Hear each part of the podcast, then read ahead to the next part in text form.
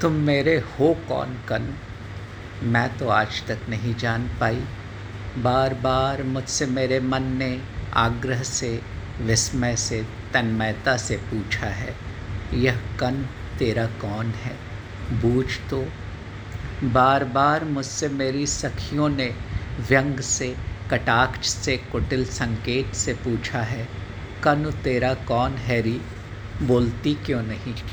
बार बार मुझसे मेरे गुरुजनों ने कठोरता से, अप्रसन्नता से, रोष से पूछा है, यह कान आखिर तेरा है कौन? मैं तो आज तक कुछ नहीं बता पाई। तुम मेरे सचमुच कौन हो कनु? अक्सर जब तुमने माला गूंथने के लिए, कटीले झाड़ों में चढ़ चढ़ कर मेरे लिए श्वेत रत्नारे करौंदे तोड़कर मेरे आंचल में डाल दिए हैं तो मैंने अत्यंत सहज प्रीति से गर्दन झटका कर वेणी झुलाते हुए कहा है, कनु ही मेरा एकमात्र अंतरंग सखा है। अक्सर जब तुमने दावाग्नि में सुलगती डालियों, टूटते वृक्षों, हहराती हुई लपटों और घुटते हुए धुएँ के बीच निरुपाय, असहाय, बावली सी भटकती हुई मुझे साहसपूर्वक अपने दोनों हाथों में फूल की थाली से सहेज कर उठा लिया और लपटें चीर कर बाहर ले आए तो मैंने आदर, आभार और प्रगाढ़ स्नेह से भरे भरे स्वर में कहा है, कान मेरा रक्षक है, मेरा बंधु है, सहोदर है। अक्सर जब तुमने वंशी बजाकर मुझे बुलाया है और मैं मोहित मृगी सी भागती चली आई हूँ और तुमने मुझे अपनी बाहों में कस लिया है तो मैंने डूब कर कहा है, कनु मेरा लक्ष्य है, मेरा आराध्य, मेरा गंतव्य। पर जब तुमने दुष्टता से अक्सर सखी के सामने मुझे बुरी तरह छेड़ा है, तब मैंने खींच कर आँखों में आँसू भरकर, शपथें खा खा कर सखी से कहा है, कान्हा, मेरा कोई नहीं है, कोई नहीं है। मैं कसम खाकर कहती हूँ, मेरा कोई नहीं है। पर दूसरे ही क्षण, जब घनघोर बादल उमड़ आते हैं और बिजली तड़पने लगी है, और घनी वर्षा होने लगी है, और सारे वन पथ धुंधला कर छिप गए हैं तो मैंने अपने आंचल में तुम्हें दुबका लिया है। तुम्हें सहारा दे देकर अपनी बाहों में घेर गाँव की सीमा तक तुम्हें ले आई हूँ। और सच सच बताऊँ तुझे कनु सांवरे, कि उस समय मैं बिल्कुल भूल गई हूँ कि मैं कितनी छोटी हूँ और तुम वही कान्हा हो जो सारे वृंदावन को जल प्रलय से बचाने की सामर्थ्य रखते हो। और मुझे केवल यही लगा है कि तुम छोटे से शिशु हो, असहाय, वर्षा में भीग भीग कर मेरे आंचल में दुबके हुए। और जब मैंने सखियों को बताया कि गाँव की सीमा पर छितवन की छाह में खड़े होकर ममता से मैंने अपने वक्ष में उस छौने का ठंडा माथा दुबका कर अपने आंचल में उसके घने घुघराले बाल पहुँच दिए तो मेरे उस सहज उद्गार पर सखियाँ क्यों कुटिलता से मुस्काने लगी, यह मैं आज तक नहीं समझ पाई।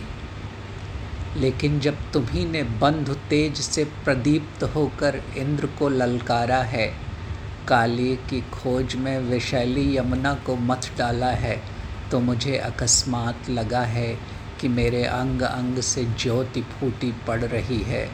तुम्हारी शक्ति तो मैं ही हूँ। तुम्हारा संबल, तुम्हारी योग माया, इस निखिल पारावार में ही परिव्याप्त हूँ। विराट, सीमाहीन, अदम्य दुर्दान किंतु दूसरे ही क्षण, जब तुमने वेद सलता कुंज में गहराती हुई गोधूली वेला में आम के एक बौर को चूर चूर कर धीमे से अपनी चुटकी में भरकर मेरे सीमंत पर बिखेर दिया तो मैं हतप्रभ हो गई। मुझे लगा कि इस निखिल पारावार में शक्ति सी ज्योतिषी गतिसी फैली हुई मैं अकस्मात सिमट आई हूँ, सीमा में बंध गई हूँ। ऐसा क्यों चाहा तुमने कान पर जब मुझे चेत हुआ तो मैंने पाया कि हाय, सीमा कैसी? मैं तो वह हूँ जिसे दिग्वधु कहते हैं। काल वधु।